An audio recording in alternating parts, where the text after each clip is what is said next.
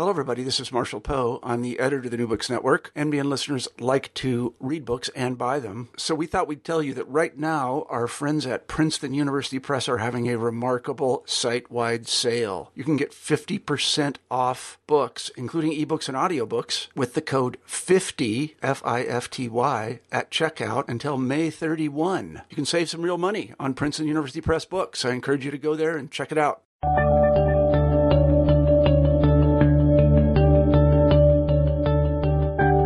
Hello, everybody, and welcome back to New Books in History. I'm Marshall Poe, your host. Each week we pick a history book that we find particularly interesting, and we interview the author of that book. This week we have Kim Jensen on the show. Her book, Mobilizing Minerva American Women in the First World War, has just appeared from the University of Illinois Press. We're very happy to have Kim on the show today.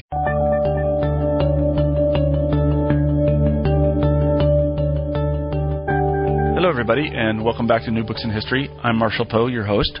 Each week we pick a history book that we find particularly interesting, and we interview the author of that book. This week we have Kim Jensen on the show. Her book, Mobilizing Minerva American Women in the First World War, has just appeared from the University of Illinois Press. We're very happy to have Kim on the show today, not only because she is a distinguished historian, but also because she's a graduate of the PhD program here at the University of Iowa. I enjoyed talking to Kim about mobilizing Minerva, and I learned a lot about women in the First World War. I suspect you'll do the same. Here's the interview. Hi, Kim. Hi, Marshall. How are you today? I'm very well. How are you doing? Uh, I'm pretty well. You know, the weather here is uh, beautiful in Iowa. Um, uh, kind of extraordinarily beautiful. It's been a very cool spring, but we're doing pretty well. As long as it stays cool this summer, I'll be okay. How is it in Oregon? Oregon has had a rainy uh, spring, which is not surprising, but we've had beautiful days in between. This is one of them. It's just gorgeous. Well, that's great. No, I know Oregon is beautiful. I've spent some time there myself. Um, I should say to the listeners, today we have Kim Jensen on the show, and we'll be talking with her about mobilizing Minerva, American women in the First World War, and it's just come out from uh, the University of Illinois Press. Is that right? University of Illinois? Do I remember that right? Yeah. I do. Yeah. Uh huh. And uh, Kim teaches at Western Oregon University, and she's in uh, history and gender studies there. Um, Kim, why don't you begin by telling our listeners just a little bit about yourself? I'd be delighted to. Uh, I was born and grew up in Denver, Colorado, and uh, I found myself uh, at the time that I was uh, young and an adolescent, really very interested in the women's movement. I was born in 1958, and Mhm. so um, I my consciousness as a as a human being was also at a time when there were many very important movements, of course, in the Yeah. United States, and the feminist movement was uh, certainly a part of that.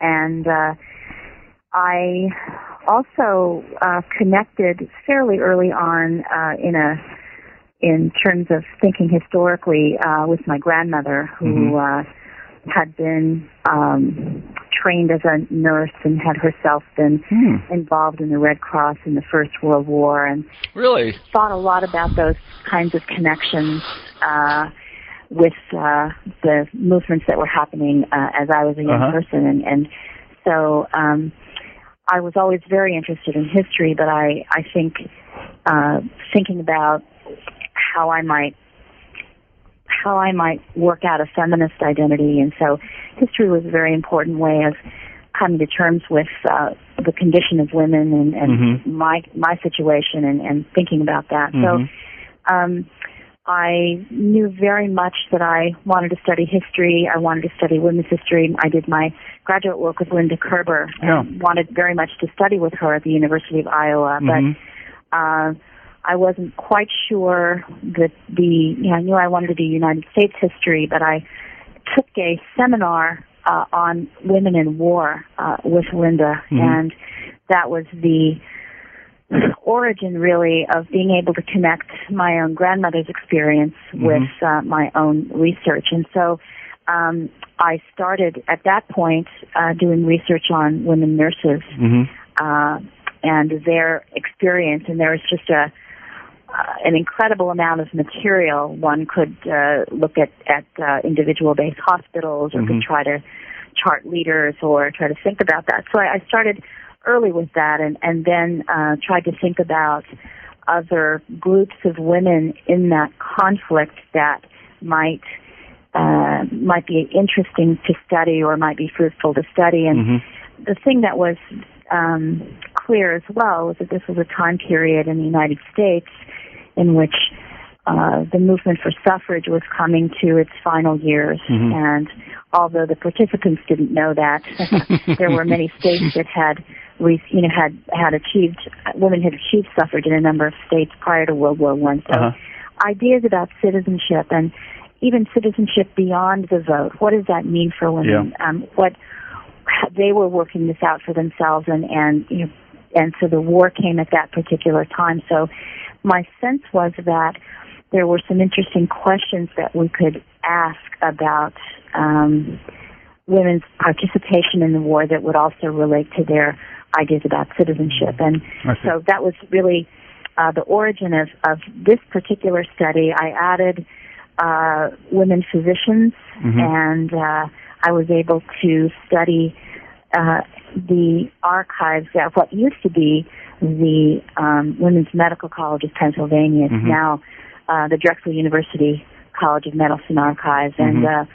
So I, I was able to to uh, initially get a grant to study there, and then Mhm. complete some additional work on uh, the women at arms that eventually Mhm. would be a part of this study as well. hmm Yeah, you were much more focused than I was very early on. I can tell you that. No, uh, but I think that what I, you know, and particularly at the time that I was working on my dissertation, which was the late 80s and early 90s, there was a, there were studies that were coming out about uh, Barbara Steinson's work, for example, on women in the war, focused on uh, women in the peace movement and and you know women who were preparing for war. Uh-huh. There were people sort of just cataloging the you know hundreds of thousands of women uh, in the U.S. and in other uh, warring nations that participated in what this meant. And so, uh-huh. no, my early work was really you know trying to find as many women as possible, and and so uh, my uh, continuing work uh, focused and began to also really ask questions about what did they think when they were um, calling for participation in the military? Did they want to shape their place in the military in some way or their place in, in war? Did they want to help to redefine what war meant or to address particularly the ways in which war, uh, the First World War, uh, brought violence to women, whether it was uh, women civilians in the path of war or uh, intimate or domestic violence at home or uh, gender-based uh, hostility in Yeah. hostile environment in the workplace. So that those kinds of threads uh, certainly came later as I was working on revising the study. So it's been a uh, a study that I've worked on for a long time, but Yeah. also I think has been um, I've had a chance to to try to deepen um, deepen the analysis Mhm, mhm, uh, by mhm. asking some additional kinds of questions. Well, you've done a terrific job, and I hope you find a wide readership. Before we actually launch into a discussion of the three groups you deal with in the general context, um, could you uh, put the book in a broader kind of historiographical context? I, I was wondering what had been written about American women during the First World War prior to your study. This is not my field, I should say. I study something very Yeah. obscure. but could you Well- uh, name a few of the people that were influential, or what was known about women in the world in, in World War One, that kind of thing? Yes, absolutely. Um, Barbara Steinson's work, um, American Women's Activism in World War One, was published in 1982. Mm-hmm.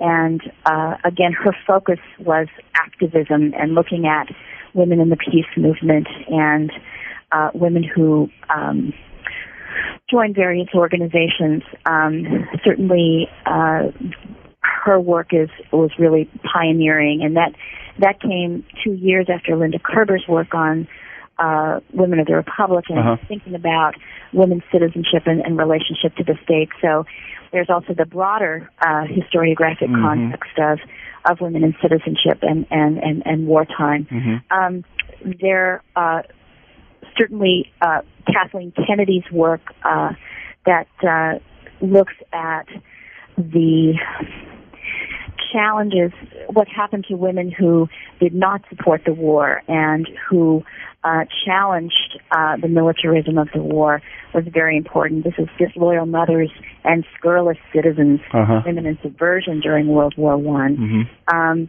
and uh, her her work really drew upon Steinson's idea of patriotic motherhood, Mhm. and that uh, that became um, an iconic role for for women, and Mhm. indeed, uh, women who deviated from that were. Uh, harassed or imprisoned or Mhm. lost work and so forth. So she uh, also really uh, contributed to that. And so uh, Kim Nielsen's work um, on uh, un-American womanhood, anti-radicalism, and anti-Semitism also provided another view of uh, women whose whose activism was uh, not not toward feminist citizenship in, in the regular sense or in the, in the sense we're dealing with. And then also um, Susan Zeiger's work in Uncle Sam's Service uh, was a look at women workers uh, with the American Uh-huh. Expeditionary Force. Uh-huh. And so um, her view was particularly to look at how women were part of the military workforce.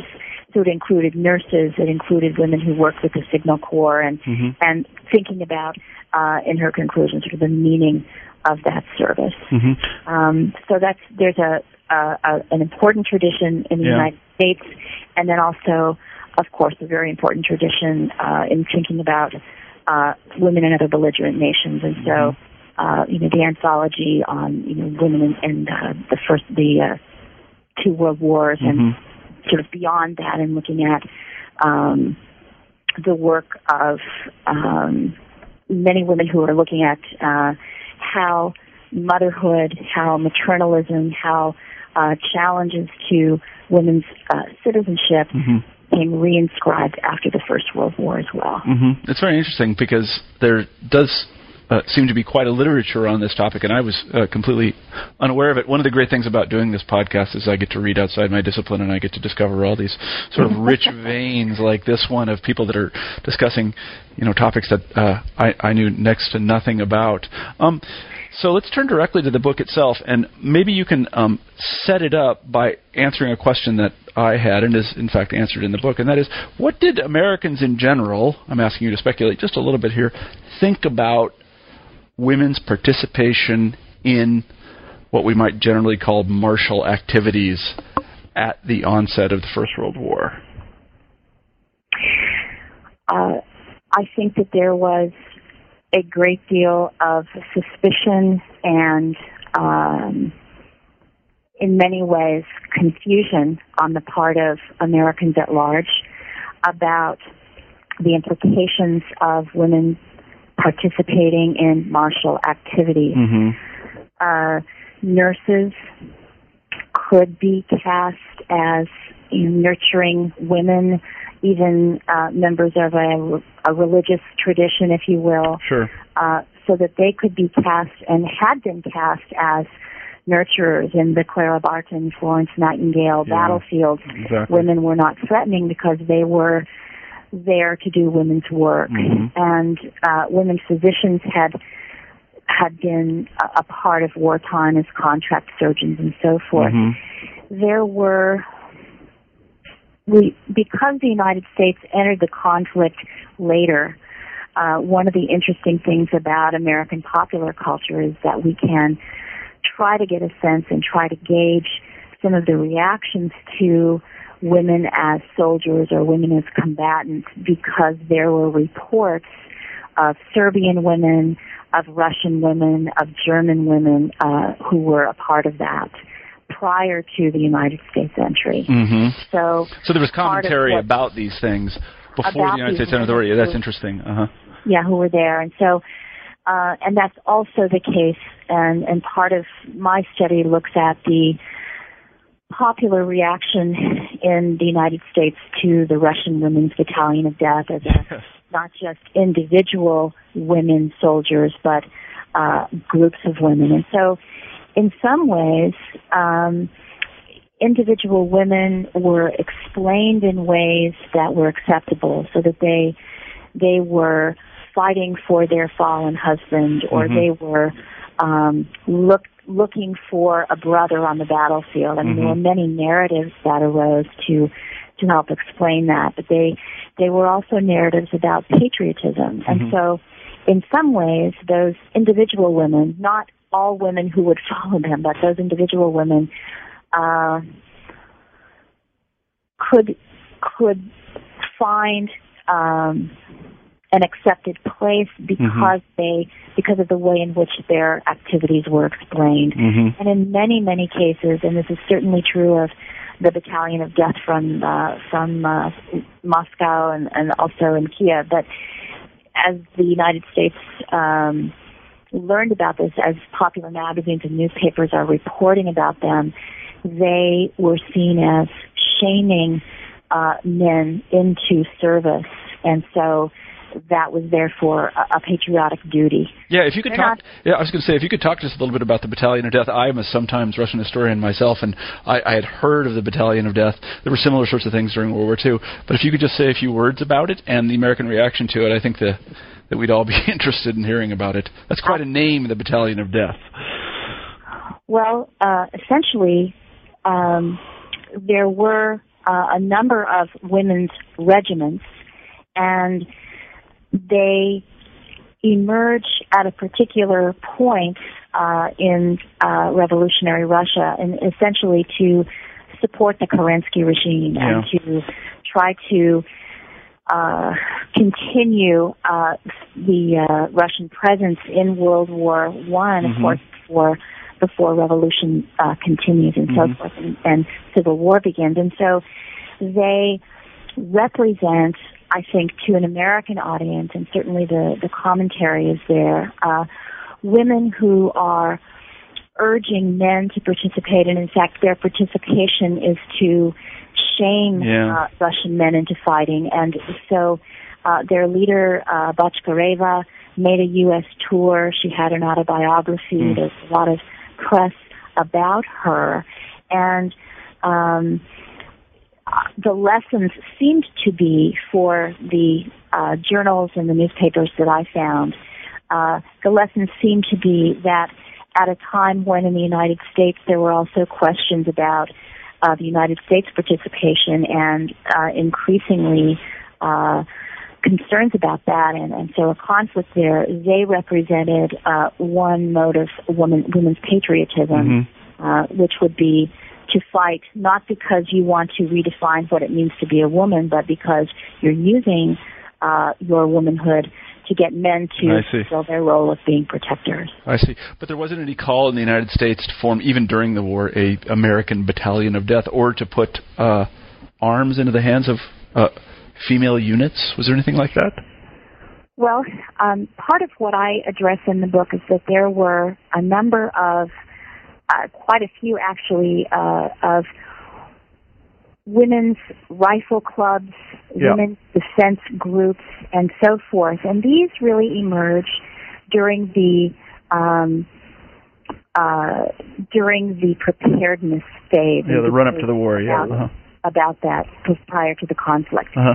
And so uh, there were, uh, for example, the American Women's League of Self-Defense had infantry drill in New York and had a cavalry drill, and Uh-huh. there were other groups that uh, not only wanted to um, teach women how to shoot and how to march, but also really that sense that um, should, and this relates also to how the United States looked at the war in Europe and the idea that Belgium had been in, Belgium had been invaded, northern France had been invaded. There was discussion that you know these men had failed their women. They were Right. not acting as the protection protectors that they should have, and or at least in the minds of those who are writing about it. And so um, there is a sense that perhaps if the war should come to the United States, uh, that you know men might similarly fail here. hmm There's a powerful subtext here, which is that uh, women may also be able to defend themselves against intimate violence, violence or domestic violence. Who who is responsible for the notion that the Belgian or French men had failed their women? There were. I mean, it's it's very interesting in the sense that it can't really have been true. you see what I mean? Of course, of course, absolutely. But there was a sense that, again, um, wartime. It's such an interesting paradox. The First World War offered the possibility to challenge traditional gender roles, Yeah. but also to reinscribe the idea of the protector and the protected. Uh-huh. And so uh, there were there was a lot of discussion. Part of that has to do with the um, very powerful, and there's just a lot of the a lot of this discussion about the rape of Belgium, uh, atrocity tales. Certainly, as we look uh, back over the space of about a hundred years, yes, rapes happened, but it was also the case that there was a great deal of atrocity making uh, for the purposes of you know creating the enemy. and Yeah, actually. I I found this part of the book very very uh, enlightening actually because I had been taught that the rape of Belgium and the uh, rape of Belgian women by the German forces was entirely made up by um, the Allied propagandists. But I guess there's some new research that shows that this isn't quite right. That actually there's a basis in reality Yes. to some of these claims. That's certainly the case, and I also think that as we um, as we look for, for example, uh, one of the uh, physicians that um, whose work I look at in the book is named Esther Pohl Lovejoy, and she wrote uh, about her experiences investigating. She was sent essentially by the Medical Women's National Association, Mhm. the Council, Women's Council Committee on the Council of National Defense, to go to France with the Red Cross on sort of their investigative mission in the fall of 1917 hmm and to try to determine the situation, particularly for women and children, civilians, but Mhm. also there was a sense among women physicians that they wanted to see, you know, can we send women over to assist? Can women physicians go?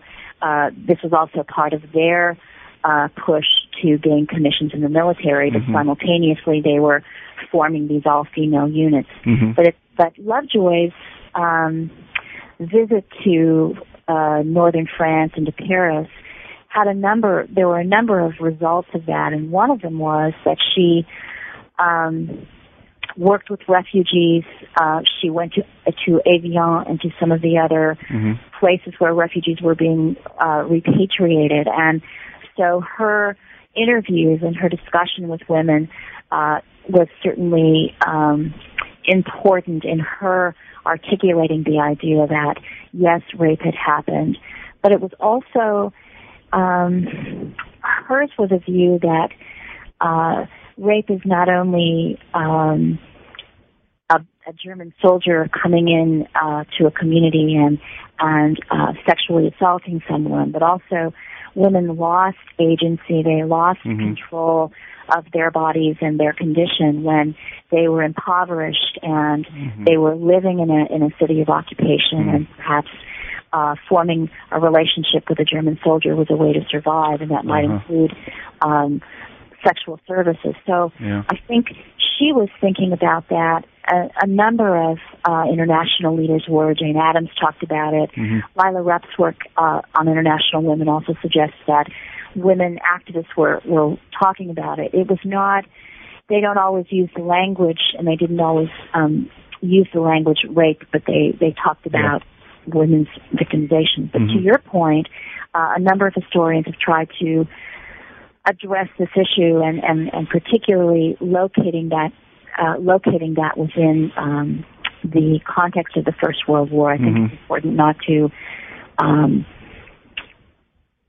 say when war happens, rape always happens, but to Mhm. try to think about the specific ways and reasons why that was the case, or if it was the case, why that particular time period. So, yeah, the the only reason I mentioned is, as I said, I was I was taught that it was entirely a kind of the the product of, of Allied propaganda, you know, because that was Yeah. the moment at which propaganda was uh, invented. Although I, I would have to say, you know, uh, rape and war seem to unfortunately go together. Um, so I'd be surprised that there weren't if there weren't some of it. But in any case, let's go on to talk about the three groups that you deal with uh, in the book. That is the doctors, the nurses, and the women at arms. Um, can you tell us a little bit about each of them and how you investigated them? Yes.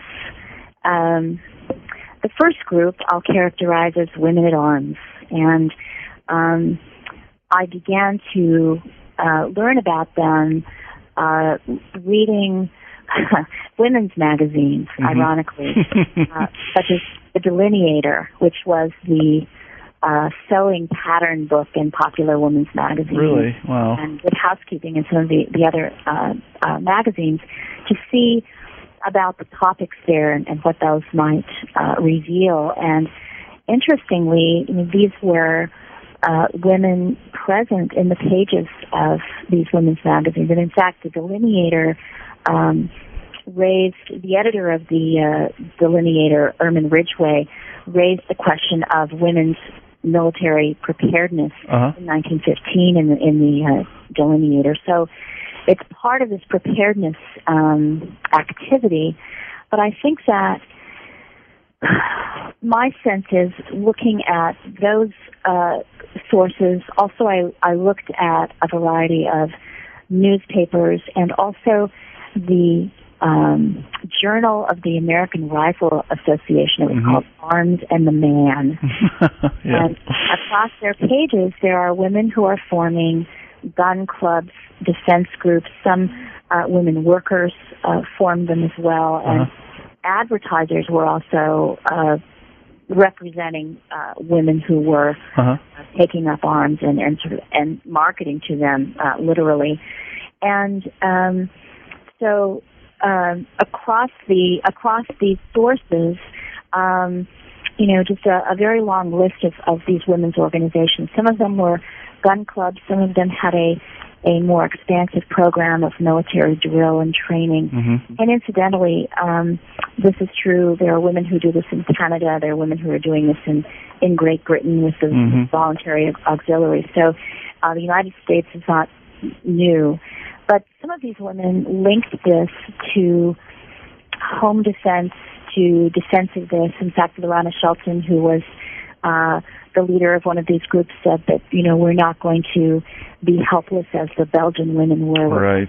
and ourselves if yeah. men fail us. So they're articulating and, and, and making that link, but also saying that perhaps they might be a women's army. There are reports that there were some regiments that, of women shooting that wanted to, you know, offer their services to the military. June Houghton's group did.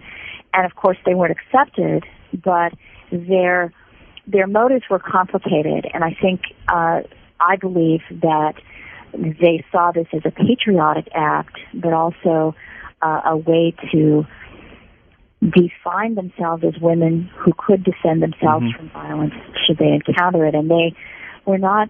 Uh, they didn't make uh, distinctions really between violence from so-called enemies and violence from mm-hmm more intimate violence and, and domestic violence. And how were they looked upon by the wider culture? How are they treated in the mainstream press? Um, the mainstream press reported on them. The New York Times, for example, reported on the American Women's League for Self-Defense. Um, they, again, and I, I uh, so going back to say Kathleen Kennedy's work about women who were accused of subverting patriotism and who were considered dangerous. This you know, in some ways, these women used arguments of patriotism and used arguments of, you know, gaining useful skills should the nation be invaded mm-hmm. uh, as a way to legitimize their activities. Mm-hmm. And so uh, there were some, um, uh, there were there were some uh, sort of straight reporting, but also there was a lot of ridicule mm-hmm. and uh, particularly when you combine that with the um, construction of the female soldier, the Russian Women's Battalion of Death.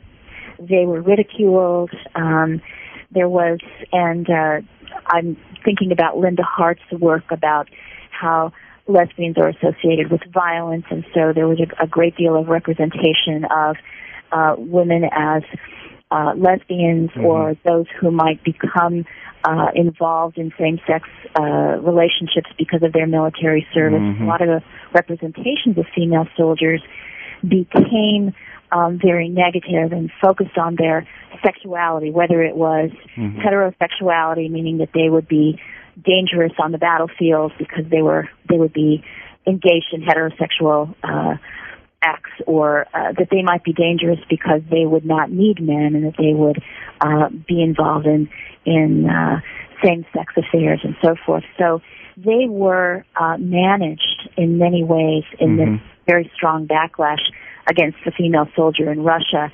The female soldiers in the United States uh, came in for that same uh, backlash. Um, Mhm. Neurologist Graeme Hammond talked about you know that they were uh, you know they were um, you know really um, distorted and that they were you know that they deserved the violence that they were they deserved the violence that they uh, might, uh, Might get, initiate. They- yeah. yeah. How, how are they seen by other women in the suffrage movement? Not to say that they themselves were in the suffrage movement, but how did the suffrage movement look on them? Uh, if you look at uh, some of the, the uh, responses in the suffrage press, the Woman Citizen, for example, uh, the Woman Citizen for a long time had uh, presented the individual accomplishments of women. So initially, you know, there are some reports of this, but they're not. Um, by 1918, they're not reporting about these women, and, and Mhm. so I think that suffragists, particularly if you think of uh, the mainstream NAWSA and Carrie Chapman Catt, Catt uh, for expediency uh, left her uh, anti-war activities and directed NAWSA and the mainstream organization to activities that would be supportive of the war. And so, in as much as these activities could be brought within that purview, uh, you know, that would Mhm. they would support. But early on, there are statements such as, you know, these are women soldiers put to rest the argument that, you know, if women don't bear arms, they can't vote. And so they're using that as, again, uh, embracing that as part of the definition of a full female citizenship. Does anybody does anybody support that argument? I mean, in the broader culture, do people say yes? Well, you're absolutely right. If you know these two things are linked, and so we should actually, you know, bring women into the military if we're going to give them the right to vote. Well, um, one of the uh, important things that Kristin Hoganson's work about uh, imperialism and the Spanish American War and gender issues, one of the important things that her work does is to locate a resurgence of the argument about equating bullets and ballots uh, with the Spanish American War Uh-huh. and the United States imperialism. And so the argument was um, had been renewed uh, at that time, and so it was definitely uh, a part of the discussion of suffrage prior to World War One. Uh huh. And so there are uh, a number of women and, and uh, uh, who say being part of the military is part of a fuller female uh, citizenship. Citizenship, yeah. And, but it is not necessarily that they're arguing for armed combat. This is the argument that women physicians make for why they should have commissions in the military medical corps on an equal basis with men. Uh huh. Uh, nurses are asking for rank. So there are certainly a number of groups that are are calling for inclusion of women in the institution of the military, but that also has to do with professional equality, Mhm. uh, economic equality, and, and you know, sort of recognizing their um, their professional uh, credentials as much as their uh, as being women. Yeah, let's talk a little bit about actually the just as background the institutional role that women played in the military in mm, let's say 1915 or 1916. Uh, what what sorts of roles could women play in the armed forces in the United States? The, Arm, the Army Nurse Corps was created and established in 1901 following the Spanish American War. And Mhm. prior to that, there had been a, a nurse corps that had been part of the Union forces. Confederate was, was federated. But those were linked specifically to the conflicts. There was not um, an institutional role for women in the military. So they were gonna- they were gonna- Corps. Uh, they were going to time out at the end of the conflict. In other words, Right. Okay. And so for the Spanish American War, for example, women served as civilian. Con- they were they were still civilians. They were contract workers. Mhm. Uh, so you'd have a, a contract for a length of time with the military. So it's clear that that was a temporary relationship, They and had- there were no Right. promises of rank or Right. equal pay or anything like that. Exactly. They had no rank at all. They weren't inductees. That's and That's right, yeah. actually they were contractors. Yeah. Right. They would contract their services. I see. So okay. they were theirs was a there was as much distance from them and, and an official military role as possible. I see. Okay. Anita McGee, who was herself a physician, became the first director of the Army Nurse Corps in 1901, and so Mhm. this that institutional place was established. But nurses, even after 1901, did not have um, rank in that military system that depended on that. So um, that was really the beginning, and then um, women were um, hired as uh, you know members of of the Signal Corps. The Army became an employer, if you will, Yeah. during World War One, and, and this is where Susan uh, Zeiger's book is really great. hmm But in terms of nursing, then women they were the only women that the, the Army had really recognized as Mhm. being. And and, of and uh, as as part of the institution of the military when the United States uh, Mhm. began to prepare for the concept. hmm Uh, there had been some women who had served as contract nurses who were physicians. hmm Anita McGee is the example there. And so there had been a few women physicians, but uh, again on that ad hoc basis. hmm Um, so um, nurses have the it's a small foundation, but they have really the only foundation upon which to build. I see. And they argued that they should receive official rank. Is that correct? Or at least some of them did. They did. They did. And uh, there was a great call. Uh, in fact, there were many nursing, there were many shortages of nurses during the First World War, and then, of course, in the fall of 1918 with the influenza pandemic, uh, there were crucial shortages of nurses, and so um, it's in the there's a great deal of support from suffragists such as Harriet Stanton Blatch, Helen Hoy Greeley, who Mhm. became the legal counsel for the Committee to Secure Rank for Nurses. So there were nursing leaders and suffrage leaders and rank and file nurses who supported the call for rank uh, in the military. They were asking for officer status uh, within the military. So Mhm. that was a campaign that was conducted by nursing leaders outside of the military, by suffragists who equated um, nurses' uh, work in the military. They equated that with their own voteless status. You know, Mhm. they they felt that nurses also did not have an official place; they were not officially recognized. So Mhm. there was resonance there. And so this is another example of suffragists supporting uh, women's call for the mili- for military rank. And so the campaign lasted uh, across the conflict and after the conflict. In 1920, uh, nurses received relative rank, but my uh, research focused particularly on the responsive rank and file nurses, particularly after they returned home Mhm. and they linked um, they they linked their call for military rank to what they identified as what we would call a hostile workplace or a Yeah. gender discrimination was happening there. Mhm. So um, they they saw that if they were to enter the military, that they also wanted to shape the military and address the violence that they saw happening in a in a hostile workplace. So they Mhm. talked about um, male members of the medical corps, whether it be you know, the corpsmen, the orderlies, or or the surgeons, as um, taking liberties with them, or uh, Mhm. you know, in one great phrase, treating it as a Coney Island dance hall. They were Mhm. talking about, you know, they were talking about a hostile environment, and so um, some nurses believed that rank would help them and help create a safer workplace. There was a tremendous shift during the war as base hospitals that had been organized uh, stateside. Suddenly, you have new personnel. You know, leaders come and go. The cohesion that you might have had, uh, you know, before that is all gone. And so there was a a really vulnerable workplace there. So many rank and file nurses support the idea of, of uh, military rank.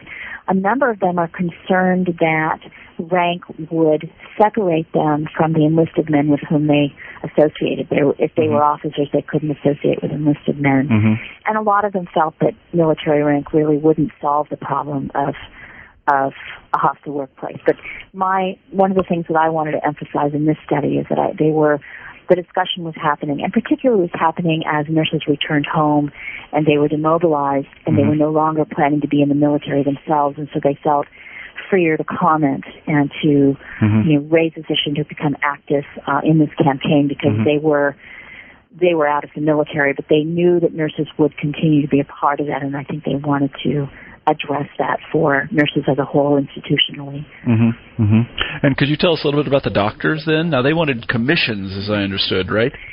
Um, yes, the, the Medical Women's National Association had been formed in 1915. I have to say, by the by the way, I'm sorry to interrupt you, but I have to say, and again, my ignorance is on my sleeve. I was amazed that there were, you say, 6,000 female doctors yes, in the United States. I had no idea that there were any female doctors at the time. Well, uh, I recommend Regina Morantz-Sanchez. right. I'm always amazed at the things I don't know. I, you know, I just had no idea. So. But I also think that again, here again, um, women physicians had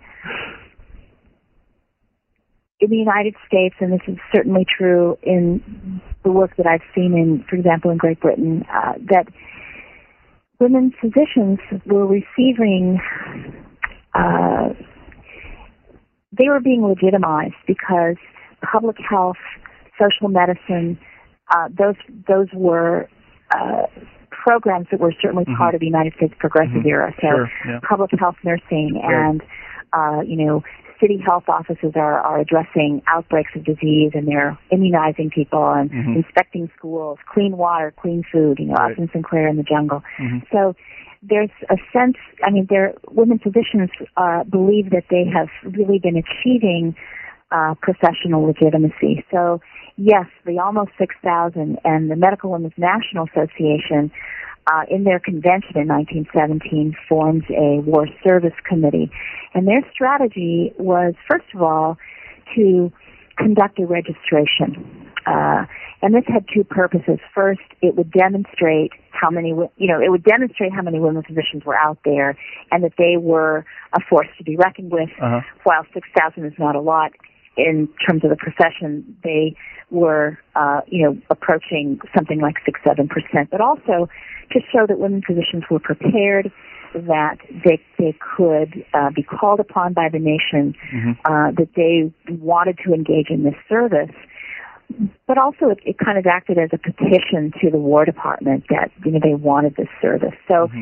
there's a tremendous amount of activity around the country among particularly organized medical women who are part of these societies to mm-hmm. complete this registration and to to um, show the government that they were there and ready. And actually, this is a uh, it's published as the Census of Women Physicians, and I did a you know, I did a statistical analysis of that and tried what to. What a great source, though, isn't it? Though I mean, that's just a fantastic a source. That's amazing. I would just, uh, I envy you very much for having a source like that. Go but ahead, there were also, you know, so this was kind of a, this was kind of a larger effort. There were also local efforts so that for uh, Portland, Oregon women just presented their credentials at the Vancouver, Washington barracks and said, you know, we're here to enlist.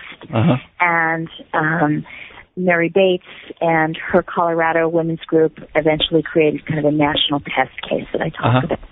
And so part of what makes this effective is that there's the Medical Women's Journal that's reaching all these medical women. They're in communication with one another. There are local societies, and so you know this the, their prior organization and their prior work in kind of organizing together with other community organizations like the Consumers League and passing legislation. They have that network in place so they can uh-huh. word out about this.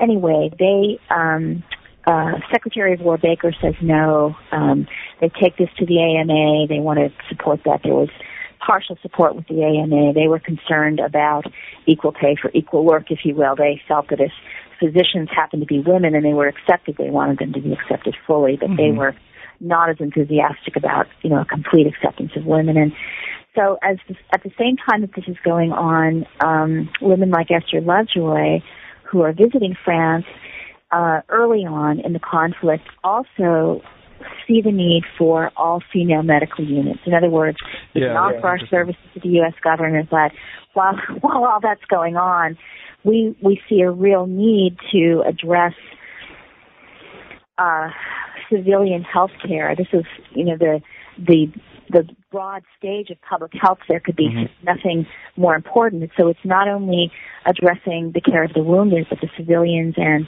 typhoid ep- epidemics. But why why did they why did they want all female medical units? Why not mixed gender that way you Yeah. could show that women could do it, I see. and you're showcasing women's service. I see.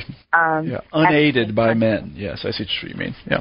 So, yeah, right, right. Yeah. So, um, so uh, the Medical Women's National Association sent uh, several groups. The American Women's Hospitals was their organization. Also, the National American Suffrage Association, uh, the Mainstream Suffrage Association Yeah. sponsored the Women's Overseas Hospital. So again, suffrage and wartime service there. There's there's that support.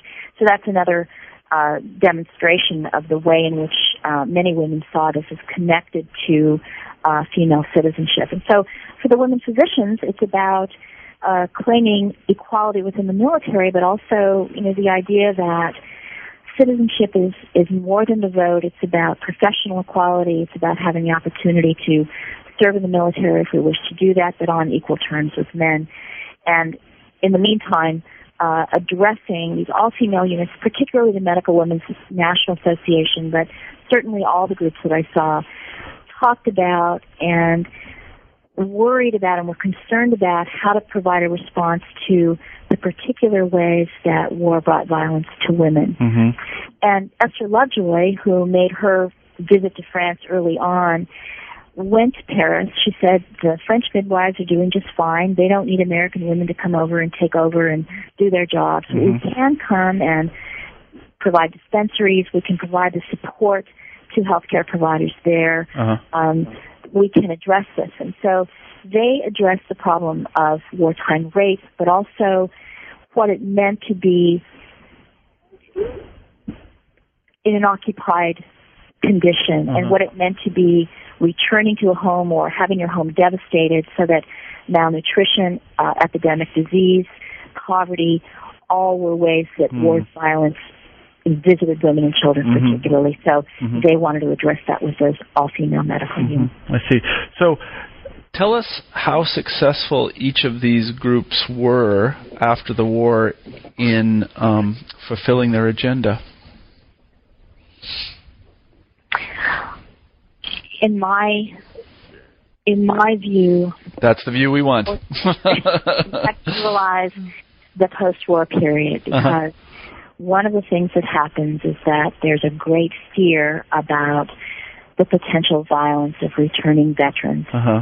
male veterans, Uh-huh. and uh, part of one of the threads that we haven't talked about through this is the the idea that shell shock represented a the psych the psychological devastation was something that medical personnel and, and social workers and others were, were really worried about because Uh-huh. it was sort of uncertain what would happen and perhaps it would create uh, what um, one person called the habits of violence after wartime. And Uh-huh. so there's a great worry about that. And so there's a great deal of um, popular discussion and pressure and, of course, economic uh, decisions that are made to really um, reconstruct uh, women's roles uh, that uh, so that they would not be preserving the gains in the workplace or within the military, and Mhm. that women really have this post-war bargain. If they want safety, they need to get married, and men need the jobs; they don't need them. So many of their claims. Uh, in a broad sense, are reversed in the backlash uh, following the war. In terms of these three groups, um, women physicians were the most effective uh, because they were able to establish these all-female medical units. Uh-huh. They did not achieve medical commissions, but and they were very distraught about that. But they also, for example, the American Women's Hospitals continued under, under the direction of Esther Lovejoy Uh-huh. to become a very uh, a significant contributor in post-war medical relief and the Medical Women's International Association is formed. Esther Lovejoy sounds like quite a person. she is, and she's my next topic. So. Oh, is she really? That's yes. funny because I was going to mention that. You, it sounds like a great topic yes. for a biography. just, anyway, absolutely. go ahead. Okay, we'll talk about that in a second. I really was thinking so, that. I was thinking that. I'm getting my plugs in early. Yeah, no. I anyway, thought, yeah, um, but I think they also they were very disappointed because they believed that they had the credentials and that their claims for medical commissions and citizenship, the links there, and professional, you know, preparation were there. And so they, but they were arguing for,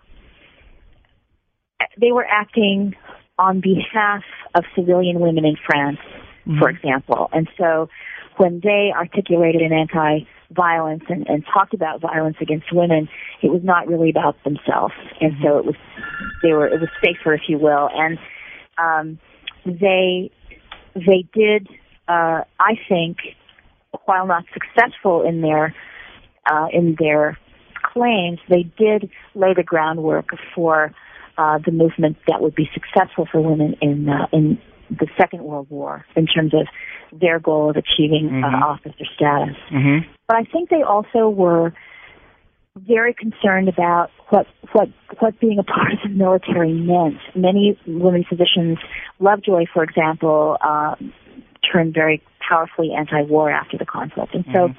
there were ways in which I think they, in addressing violence against women in war through these all-female medical units, uh, articulated a critique of militarism and a critique of, of war's violence that I think had an important um, an important legacy. Mm-hmm. Nurses received relative rank, and so again that was a a halfway measure. But I also think it's important because in their campaign, they linked a hostile working environment with, again, violence against women, and they linked the solution as a regular, uh, a, a, official rank within the institution, or at least some of them did, as a way to achieve that. And so I think their their campaign is is an important um, chapter in uh, women's anti-violence activism. So mm-hmm. they um, again, I think it's there. It's no, it's important to know that they failed, but also to understand how they made their arguments and they named the violence against women and sought a, a way to remedy that. Mm-hmm. Um, the women who uh, were part of the uh, paramilitary organizations mm-hmm. were the least successful, and I think that's because they were the most the most threatening, yeah. uh, and they um, because they were not talking, in some ways, they were talking about uh, an enemy and danger from an enemy, but they were also talking about domestic violence and mm-hmm. for women to be able to defend themselves and indeed to claim that right to defend themselves as part of citizenship is is uh, quite a powerful threat. Mm-hmm. So they were, uh, I think, the, the most powerful backlash was against them. Mm-hmm. I see. So, just to conclude the story, for those of us who don't know, and I'm one of them, women get the vote in 21 or 22. Is that correct? Um, there were women uh, about a dozen states. In about a dozen states, for example, in Oregon in 1912, women achieved the vote, uh-huh. full vote. But uh, the 19th Amendment is ratified by the states in August of 1920. Uh huh.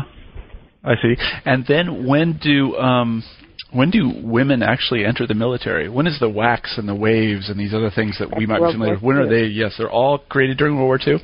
Yes. Hmm, that's very interesting. And so again, there there are very important, very powerful questions about um, the impact of militarization on women. And Mhm. one of my uh, sort of essential reading on this uh, uh, is Cynthia Enloe and her Mhm. work on uh, militarization and now certainly militarization and globalization. But Enloe's work is very thoughtful and very important in thinking about the ways that um, women have been militarized both inside and outside of the military. Mhm. And so World War II is the site for that. And, and in some ways, um, world, the First World War represents the first real bureaucratic war. For Mm-hmm. example, uh, Secretary of the Navy Josephus Daniels in the First World War finds a loophole so that women are uh, recruited for the Navy and Marine Corps as clerks, as office workers. The idea is that they will free men for combat. Mm-hmm. And in some ways, I guess I just want to return to that idea that in some ways, if it's the case that women come to the military because they're they're freeing men for combat or shaming men into Mhm. military service, uh, I think it's clear why there might be a very strong backlash against that because that's you know a- a very powerful way in which it's it's sending men to to danger and then Mhm. creating more Mhm. danger for men. Mm-hmm. So, uh, in any case, uh, so there's that World War One precedent. But World War Two, uh, the great mobilization that happened, and also the duration of the conflict, plus the context and the foundation that the work of these women in the First World War had established, I think, is the reason for that. Mm-hmm. That's very interesting. Is there a uh, book that you could recommend on the mobilization of women during World War II to our audience? Is there has people written about this? Yes, Lisa Meyer's book, Creating G.I. Jane, Uh huh. Yeah, I see. would be my recommendation. Okay. Uh, well, you know, we've taken up a lot of your time today, and we really appreciate it. It's a fascinating book. Uh, the book is Mobilizing Minerva American Women in the First World War, which has just come out from the University of Illinois Press. And as is our. Um, as is our normal practice here on New Books in History, uh, let me ask you this. What are you working on now? Actually, we already know the answer to that question, but go ahead. You know the answer. uh, as I was completing uh, some work on this book, I found that Esther Lovejoy's papers had just been, well, they'd been processed at the Oregon Health and Science University archives Uh-huh. in 2001. Uh huh. And so I've been among the first scholars to look at her papers. Her papers also are at the um, Drexel University College of Medicine, the, the uh, Philadelphia archive where the women's uh, uh, medical college used to be. At any rate, uh, Lovejoy's biography offers me an opportunity to situate her as an early medical woman. She was Portland's city health officer from 1907 to 1909, the first woman Uh huh. to be a health officer in a city that large. She Uh-huh. was an Oregon suffragist. She uh, was active in World War One, as we've seen. Uh, she became a historian of women in medicine, but also she directed the American Women's Hospitals, which had been formed, as we've read, by you know in World War One. After the war, she transformed it into a Without Borders medical relief organization and used her role as one of the organizers and founders of the Medical Women's International Association to try to she had a theory of international health in which women physicians would have a strong role in promoting peace by promoting healthy communities and policies that would Mhm. lead to that. So she's very much a part of that transnational activism of women following World War One. What a fantastic topic. And she worked with Vera and- who was the uh, director of the um, Office for Protection of Motherhood and Children in the new Soviet Oh, Union. really? Crossed Wow. a lot of borders. Yeah, no, that's amazing. No, it sounds like a terrific topic. You know, I've always personally wanted to write a bio. Is it going to be a biography? Is it going to be a study of her and her times? It's going to be a biography, I- life and times. yes. I'm so uh, envious of you. I can't even begin to say. Uh, I've always wanted to write a biography, but um, I don't think I'm really up to the task. Also, the period in which I study, or I used to study, I suppose, it's basically impossible to write anybody's biography because there just isn't n- enough known about anyone. So I'm I'm green here in Iowa with envy. Yeah. Because Esther sounds like Esther Lovejoy sounds like an absolutely terrific topic, and we look forward to seeing that book in a few years. Uh, and then- Marshall, thank you very much. and when you finish it, we'll interview you again, and we can continue our topic about uh, we continue our discussion Sounds about great. Esther Esther Lovejoy. Okay. Thank you. Well, anyway, uh, Kim, thank you very much for being on the the show. We really appreciate it. oh, you're very welcome. All Thank right. You. Okay. Well, you take care now. All right. Okay. Bye bye. You've been listening to an interview with Kim Jensen, author of Mobilizing Minerva: American Women in the First World War. I'm Marshall Poe, the host of New Books in History. We'll talk to you next week.